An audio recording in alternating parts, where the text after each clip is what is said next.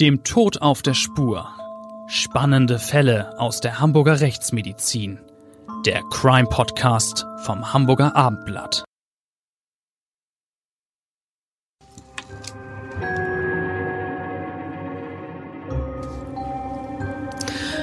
Moin und herzlich willkommen zu unserem Abendblatt Crime Podcast. Unsere Hörer wissen, es geht bei uns natürlich wieder um einen spannenden Fall. Und unsere Hörer wissen auch, dass hier mit dir als Rechtsmediziner und mit mir als Gerichtsreporterin zwei Experten für Kriminalfälle sitzen. Wie immer ganz herzlich willkommen in unserem Studio, lieber Klaus Püschel. Ja, hallo. Bei dieser Gelegenheit kann ich gleich mit einem Vorurteil aufräumen nämlich dass die Rechtsmediziner sich in ihrer täglichen Arbeit nur etwa mit Toten beschäftigen. Ganz im Gegenteil, Rechtsmedizin ist ein in vielerlei Hinsicht äh, sehr lebendiges Fach mit lebendiger Expertise. Zum Beispiel untersuchen wir auch die Opfer von Körperverletzungen, wie zum Beispiel Gewalt gegen Alte, Kinder und Frauen. Okay, äh, gut, dass du das klargestellt hast. Äh, viele unserer Hörer wussten das wahrscheinlich, aber trotzdem finde ich es gut, das nochmal zu betonen. Heute möchte ich unser Gespräch mit einem Zitat beginnen. Ein Mann hat diesen Satz über seine ehemalige Partnerin gesagt. Er meinte über die 63-Jährige, die Drecksau ist nicht tot zu kriegen. Das ist eine Aussage, die mich zugleich entsetzt und wütend macht. Ja, das kann ich echt gut nachempfinden. Äh, man könnte fast sagen, was er gesagt hat, ist eine Sauerei. Und das sage ich als nüchterner Sachverständiger. Wenn man diese Worte hört, aus denen so viel Kälte und auch Menschenverachtung sprechen, muss einen das ja wohl zutiefst empören. Die Drecksau ist nicht tot zu kriegen. Das hat der Mann wirklich gesagt über seine ehemalige Lebensgefährtin vor Gericht? Allerdings, so etwas hört man selbst mit jahrzehntelanger Erfahrung als Gerichtsreporterin selten, aber Holger H., Angeklagter in einem Prozess vor dem Schwurgericht im vergangenen Jahr, hat es genau so gesagt. Also, wir reden ja heute über einen Fall vom Juni 2021, ein Verbrechen, das man wohl zutreffend als Martyrium für das Opfer bezeichnen kann. Ja, aus meiner Sicht ganz bestimmt. Drei Tage lang hat der 53-jährige Täter die Frau misshandelt, hat sie geschlagen, gefesselt, erniedrigt, schwer verletzt und in Todesangst versetzt. Ich habe ja schwarz auf weiß lesen können, was der Mann ihr alles angetan hat. Solche Fälle mit einer derartigen Vielzahl an schweren Verletzungen erlebt man auch als Rechtsmediziner nicht allzu oft, glücklicherweise. Wir haben die Frau übrigens äh, seinerzeit in der Notaufnahme des UKE untersucht und äh, ihre zahlreichen Verletzungen dokumentiert. Das Protokoll umfasste sechs eng beschriebene Schreibmaschinenseiten und äh, 30 Fotos zur Dokumentation der zahlreichen Verletzungen. Oha, das sind ja wirklich beeindruckende Zahlen. Äh, als es zu dieser brutalen Tat gekommen ist, sind Holger H. und Marion L. Äh, den Namen der Frau haben wir übrigens zum Schutz des Opfers geändert. Also Holger H. und Marion L. sind seit etwa zwei Jahren ein Paar. Sie wohnen gemeinsam in der Wohnung der 63-Jährigen in Hamburg-Stellingen. Sie ist Rentnerin, er gelernter Schlosser und beide sind dem Alkohol zugetan. Es hat offenbar schon früher Übergriffe des Mannes gegen seine Partnerin gegeben. Er soll sie geschlagen haben. Und deshalb hat die Tochter von Marion L. auch gegen den Mann schon mal Anzeige erstattet.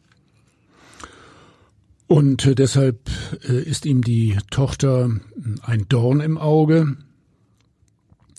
Holger befürchtet wohl, seine Lebensgefährtin könne sich unter dem Einfluss ihrer Tochter gegen ihn auflehnen, äh, sich äh, vielleicht sogar von ihm trennen.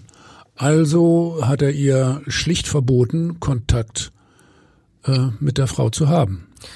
Äh, Kontaktverbot mit der Tochter? das muss man sich mal vorstellen.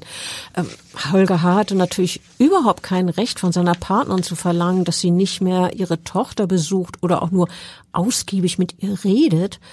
Aber für ihn war das wohl völlig normal, dass er seiner Partnerin seinen Willen aufzuzwingen versucht. Und äh, genau diese unterschiedlichen Ansichten über den Umgang mit der Tochter waren dann ja der Auslöser für die gewalttätigen Übergriffe, mit denen Holger H. seine Freundin dann ganz extrem überzogen hat. Ja, so war das wohl. Es ist der 6. Juni 2021, als das Unheil beginnt. Holger H. kommt von einer Hausrenovierung in die Wohnung zurück. Er ist müde und angetrunken und er stellt fest, dass Marion L. nicht zu Hause ist. Er ahnt, wo sie steckt, nämlich, dass sie ihre Tochter besucht. Was sie ja nach seiner Meinung äh, eigentlich nicht durfte. Er Eben. hat es verboten, ja. Eben. Äh, und was nun nach ihrer Rückkehr passiert, wird von dem Mann und der Frau später im Prozess vor dem Landgericht wo sich Holger H. schließlich unter anderem wegen versuchten Mordes an seiner Partnerin verantworten musste, ganz unterschiedlich dargestellt. Er sagt, er habe geplant, Marion L. zu verlassen, aber als er erfährt, dass sie wieder Kontakt mit ihrer Tochter hatte, schlägt er ihr mit der Faust ins Gesicht. Der Angeklagte behauptet, dass sie, also Marion L., nun jederzeit die Wohnung hätte verlassen können. Das sah die Staatsanwaltschaft aber ganz anders, nicht wahr? In der Anklage hieß es doch, dass Holger H. seine damalige Lebensgefährtin Marion L. gezwungen hat, also regelrecht gezwungen, in der Wohnung zu bleiben, um sie daran zu hindern, Anzeige zu erstatten. Als die 63-Jährige flüchten wollte, habe Holger H. ihren Kopf mehrfach gegen die Tür geschlagen. Das ist ja schon ein sehr, sehr heftiger Vorwurf, aber das war laut Anklage erst der Anfang einer regelrechten, ich möchte sagen, Gewaltorgie.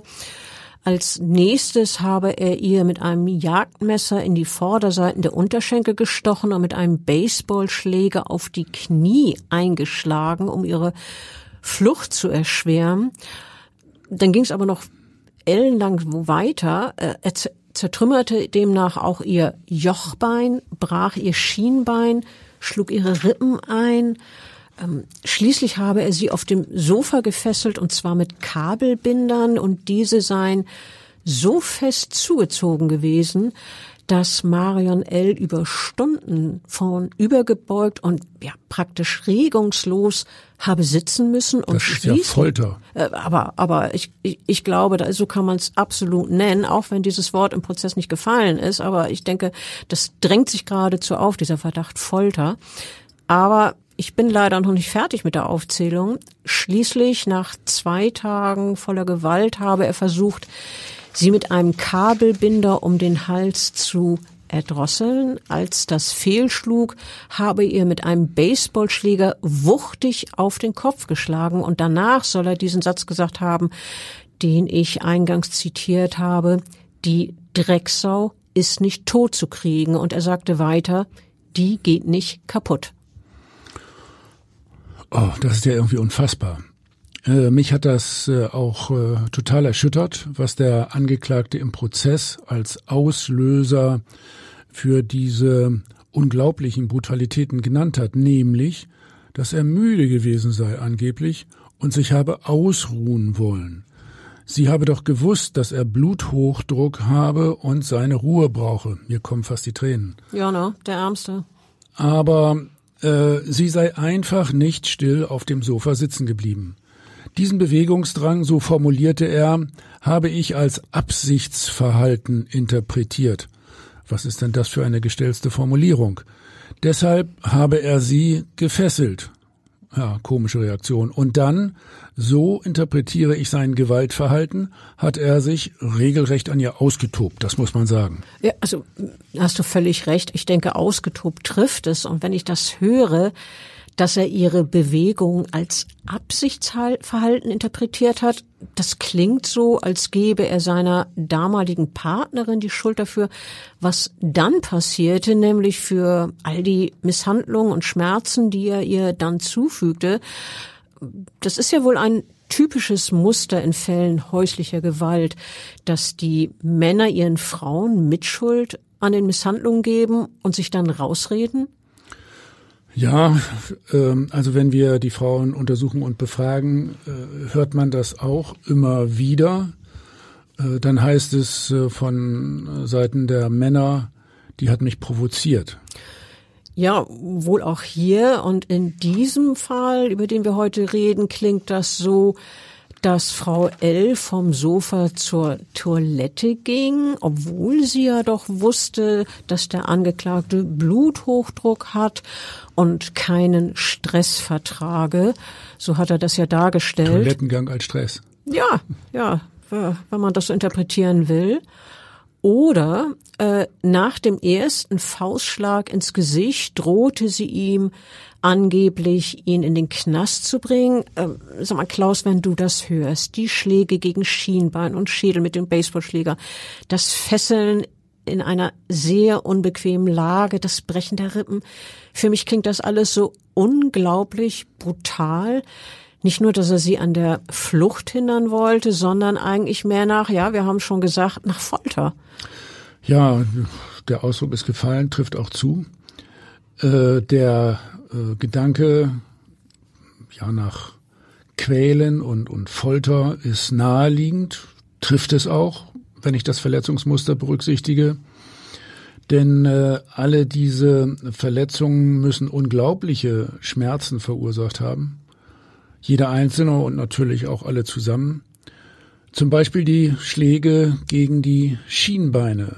Jeder weiß aus eigener Erfahrung mit Verletzungen in diesem Bereich, dass ähm, der Knochen und die äh, besonders empfindliche Knochenhaut hier direkt unter der Haut liegen und äh, dann natürlich auch direkt von den Schlägen getroffen werden. Äh, wie hat der Angeklagte sich eigentlich bei seiner Aussage verhalten? Das würde mich mal interessieren. Nach Reue klingt das ja bisher nicht gerade. Überhaupt nicht. Also null Reue, da hast du vollkommen recht. Äh, der Angeklagte wirkte auch überhaupt nicht zerknirscht, sondern eher, ja, selbstgefällig. Und genau das strahlte er auch, er auch aus, so ein bisschen nach dem Motto, eigentlich bin ich doch ein super Typ und alles, was ich getan habe, ist doch gar nicht so schlimm. Für mich klang das, was er zu den Vorwürfen aus der Anklage gesagt hat, eher nach ja, Rechtfertigung. Wir haben das ja schon angedeutet, so etwa nach dem Motto, eigentlich ist sie ja selber schuld. Äh, zum Beispiel sagte er ja, dass Mar dazu, dass Marion L. ihre Tochter besucht hatte. Dabei hatte ich ihr das verboten, weil die sich immer in unsere Beziehung eingemischt hat. Ja, das sagte er dann, als sei ein solches Verbot vollkommen normal. Und ähm, auch wenn er die einzelnen Gewalthandlungen im Prinzip gestanden hat, kam danach sofort immer eine Relativierung. Typisch, gib doch mal ein Beispiel. Naja, also er sagte, er habe zwar mit dem Baseballschläger auf seine Freundin eingeschlagen, aber dabei habe er nicht einmal weit ausgeholt. Oh, wie gnädig. Ja, er habe mehr so pro forma zugeschlagen, so hat er es formuliert. Also könnte man sagen, eine Art Körperverletzung leid nach dem Motto, war doch alles gar nicht so schlimm. So in etwa hat er das wohl gemeint. Er sagte, wenn er sie wirklich hätte umbringen wollen, hätte dafür ein einziger Schlag ausgereicht. Er meinte, dann wäre die Rübe runter gewesen. Oh, das ist ja schon wieder eine ziemlich extrem rüde äh, Formulierung, finde ich. Das klingt ja wirklich nach einer unglaublich menschenverachtenden Einstellung und so extrem selbstgerecht. Und ob. Außerdem erzählte er, er habe zwar seine Freundin von der Wohnungstür zurückgezerrt, aber nicht um sie an der Flucht zu hindern, sondern um mit mir zu sprechen. Und äh, Ihre vielen Knochenbrüche, behauptete er weiter, habe er gar nicht bemerkt. Aber Klaus, Sie muss doch vor Schmerzen geschrien haben, oder? Ja, das denke ich schon so. Und darüber hinaus, es könnte zum Beispiel auch so gewesen sein, dass äh, sie vor Schmerzen dann mehr ja gezuckt hat, gewimmert, gestöhnt und äh, geweint. Äh, seine Relativierung und äh, Rechtfertigung, Rechtfertigung gehen ja noch weiter. Das ist ja die Höhe. Erzähl mal. Also ähm, Holger H. sagte außerdem, als er gesehen habe, dass Marion L. am Kopf blutete, habe er die Schläge sofort eingestellt. Er habe auch nicht versucht, sie zu erdrosseln. Die, der Kabelbinder am Hals habe nur der Fixierung gedient und ein Messer, das habe er überhaupt nicht benutzt, meinte er.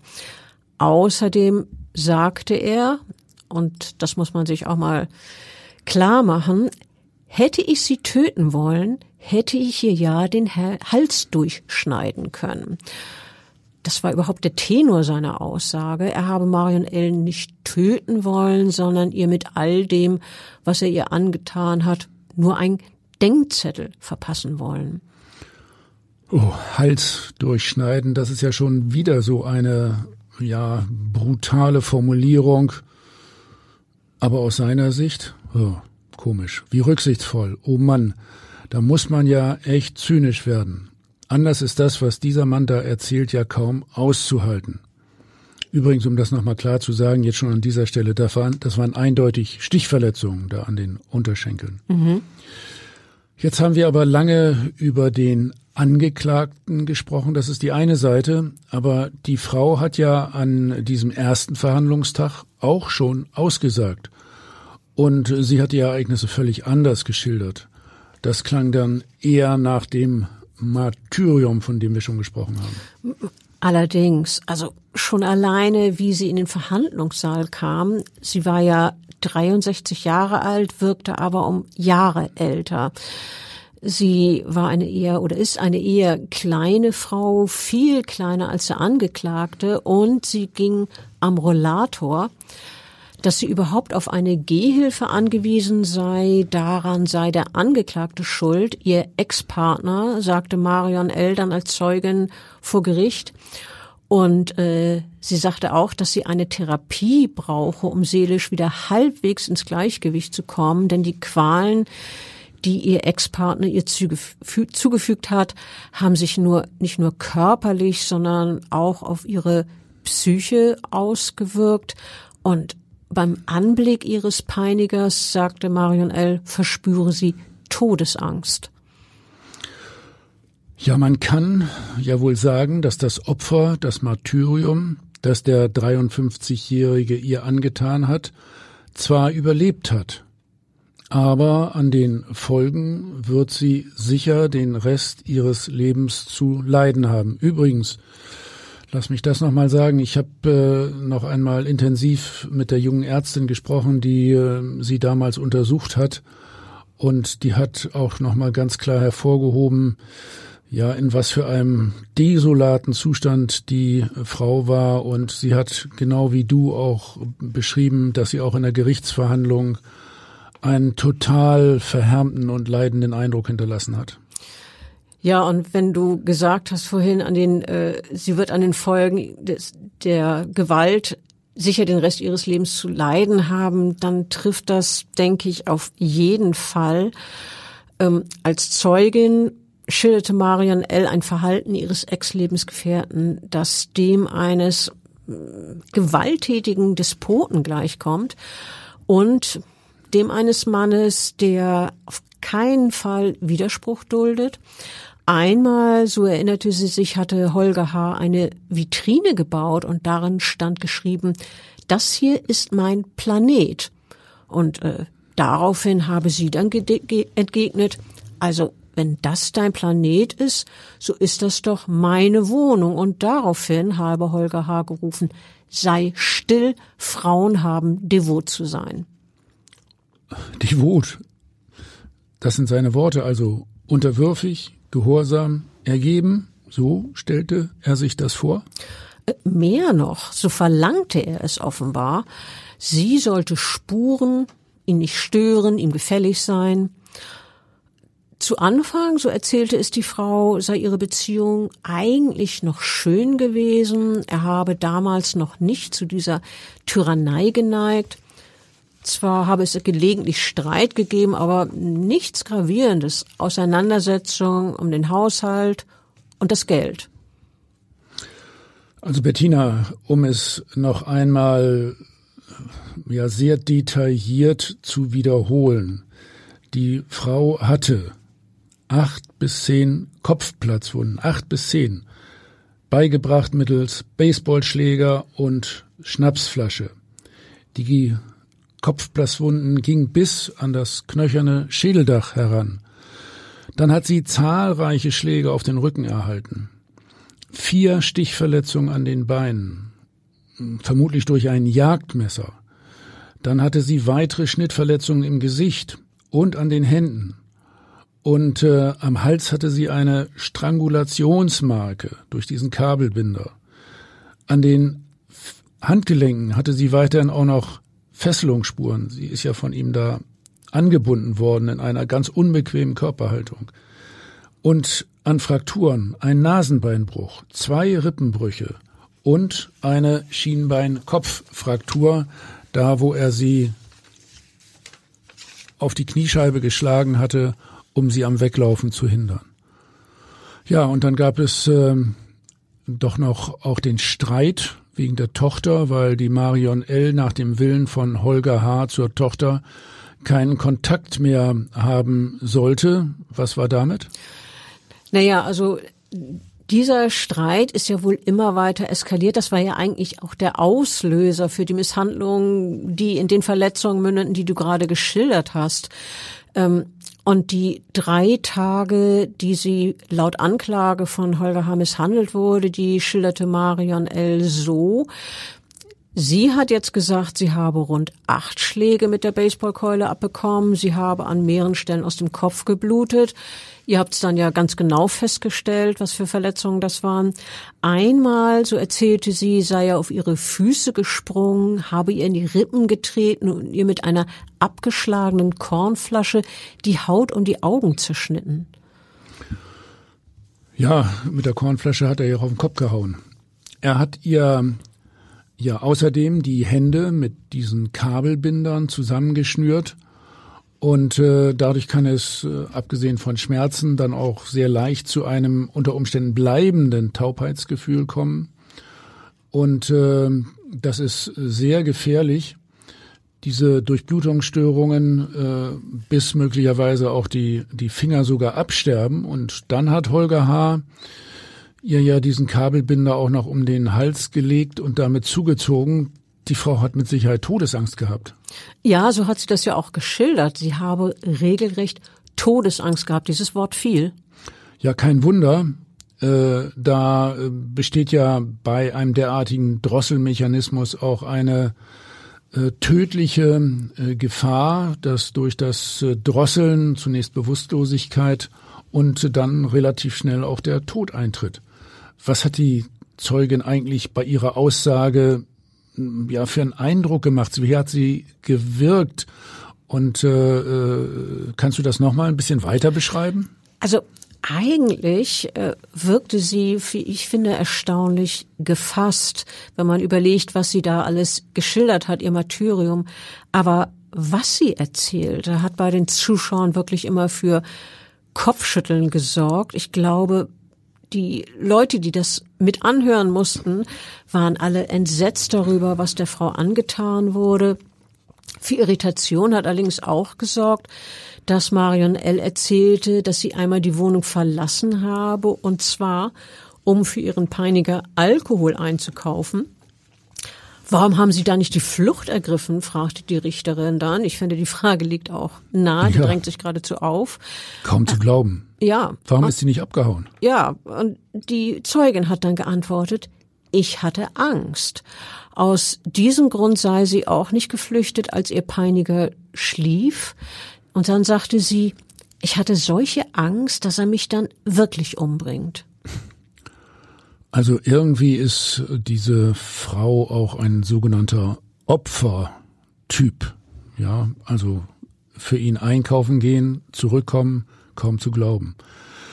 Aber schließlich hat Marion L. sich dann ja doch endlich zur Wehr gesetzt. Am dritten Tag ihres Martyriums, dann wohl angetrieben von, ja, doch sehr weitgehender Todesangst, als er ins Bad ging, um sich äh, das viele Blut von den Händen abzuwaschen, nutzte sie die Situation, um über den Balkon im Erdgeschoss vor ihrem Peiniger zu fliehen.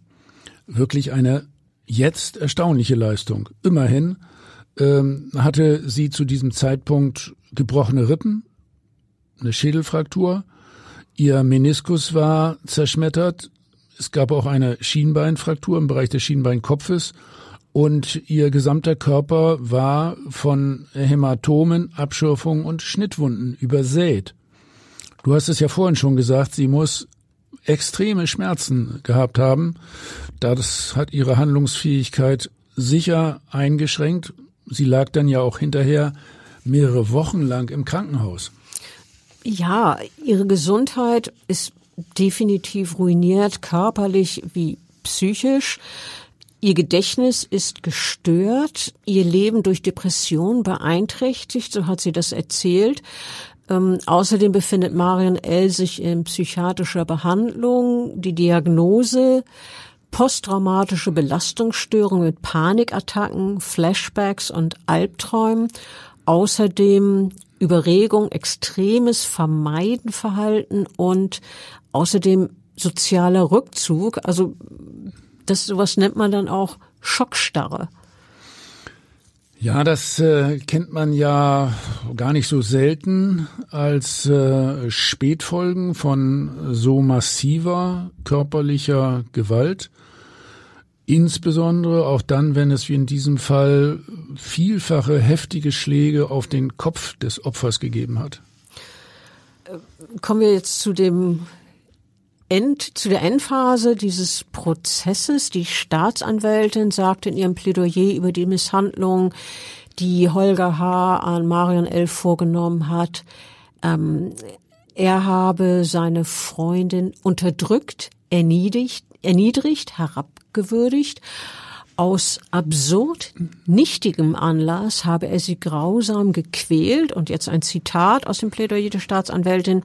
Es gibt kein denkbares Verhalten ihrer Lebensgefährtin, das eine solche Gewalt provozieren könnte, hat die Anklägerin an die Adresse von Holger H. gesagt. Ja, irgendwie habe ich dabei den Gedanken, dass das alles noch sehr höflich ausgedrückt ist. Äh, ich glaube, ich hätte das etwas drastischer gesagt. Die Staatsanwältin hat äh, ja acht Jahre und drei Monate Freiheitsstrafe für Holger H. gefordert und äh, sie hat über die Erklärung, die der Angeklagte für seine Aggression hatte, gesagt, diese seien, ja, Zitat jetzt wieder, so schockierend banal und unverständlich gewesen, dass man daraus folgern könne, es sei ihm, und jetzt wieder Zitat, letztlich darum gegangen, Gewalt auszuüben und seine Wut rauszulassen. Ja, auf diesen Gedanken kann man allerdings kommen, dass nämlich ein gewisser Sadismus dahinter steckt, auch wenn dieses Wort, nämlich Sadismus, nicht gefallen ist, hat auch die Anwältin von Marion L. in ihrem Plädoyer etwas Ähnliches angedeutet. Sie sagte, sie halte den Angeklagten für jemanden, der es genossen hat, was er getan hat. Und dann sagte sie weiter an die Adresse des Angeklagten, Sie maßen sich an, einen Menschen bestrafen zu wollen, der nicht so spurt, wie Sie es wollen. Und äh, was hat der Angeklagte dann in seinem letzten Wort gesagt? Er hat ja immer so ein Schlusswort diese letzte Gelegenheit, sich abschließend zu äußern, nutzen andere Angeklagte ja häufig für eine Entschuldigung oder ein Reuebekenntnis. Das hilft ja auch manchmal bei einem milderen Urteil. Aber bei Holger H. war das anders, stimmt's? Da hast du recht. Auch in seinem letzten Wort rechtfertigte sich Holger H. damit, dass er sagte, auch Marion L. habe viele Fehler gemacht. Sie sei nicht auf sein Ruhebedürfnis eingegangen, habe zu sehr auf ihre Tochter gehört und der Beziehung mit ihm zu wenig Raum gelassen, meinte der Mann an diesem letzten Verhandlungstag, dem 22. April 2022. Er sagte auch, Immer wenn eine Situation eskaliert, tragen beide ein wenig Schuld darin. Allerdings fügte er ganz zuletzt hinzu, wolle er seine Taten nicht beschönigen, es tut mir unsäglich leid. Naja, das kommt echt nicht überzeugend rüber. Immerhin, äh, obwohl ich diese Entschuldigung nach all dem, was wir heute über Holger H. erzählt und gehört haben, nicht so wirklich glaubhaft finde. Ja, also nach meinem Empfinden kam die auch nicht wirklich überzeugend drüber, diese Entschuldigung. Aber naja, andererseits können wir ihm beide natürlich nicht hinter die Stirn gucken. Ja, leider nicht. Äh, manchmal denke ich auch zum Glück nicht. Vielleicht mhm. ist das besser so. Ja. So, Bettina, jetzt noch zum Urteil, das dann letztlich gegen Holger H. verhängt wurde. Er hat ja immerhin acht Jahre Freiheitsstrafe wegen äh, versuchten Totschlags und gefährlicher Körperverletzung bekommen. Eine ganze Menge. Ja, acht Jahre Gefängnis. Die Vorsitzende Richterin sagte in der Urteilsbegründung, das Opfer habe im Juni vergangenen Jahres, also 2021, durch den 54-Jährigen ein, Zitat, tagelang andauerndes Martyrium über sich ergehen lassen müssen. Sie wurde unterdrückt und gefangen gehalten in ihrer eigenen Wohnung. Übrigens, äh, lass mich das noch erwähnen, äh, wir haben als rechtsmedizinische Sachverständige äh, bei der Gerichtsverhandlung auch den Alkoholkonsum ja abgefragt und dann äh, die Blutalkoholkonzentration ausgerechnet und ähm, sind dabei äh, zu äh, ja einzelnen Zeitpunkten dieses tagelangen Martyriums schon zu äh, ja, Werten um vier Promille Blutalkoholkonzentration rechnerisch gekommen. Moment, Moment, äh, nochmal. Vier, vier Promille, Promille sagtest Ja, eine ganze Menge. Ne? Du, durchaus, ja. Dabei haben wir seine Angaben über das Trinkverhalten zugrunde äh, gelegt. Da gehört ja eine gewisse Übung dazu. Ja, wenn das Gericht äh, nicht äh, zugunsten äh, des Angeklagten nach unseren Berechnungen davon ausgegangen wäre, dass Holger H. während der drei Tage, die er seine damalige Partnerin misshandelt, ja geradezu gefoltert hat, wegen Alkohol und auch Drogenkonsums vermindert schuldfähig war, dann wäre die Strafe ja wohl auch noch höher ausgefallen, oder? Stimmt. Vielleicht wäre dann das Ergebnis sogar zweistellig gewesen, also vielleicht sogar zehn Jahre Freiheitsstrafe oder mehr.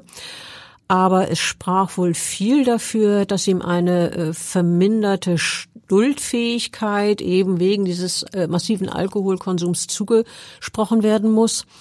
Die Richterin sagte weiter, Holger H. habe über Tage seine damalige Partnerin malträtiert und dabei immer noch weitergemacht und die Gewalt noch immer weiter gesteigert.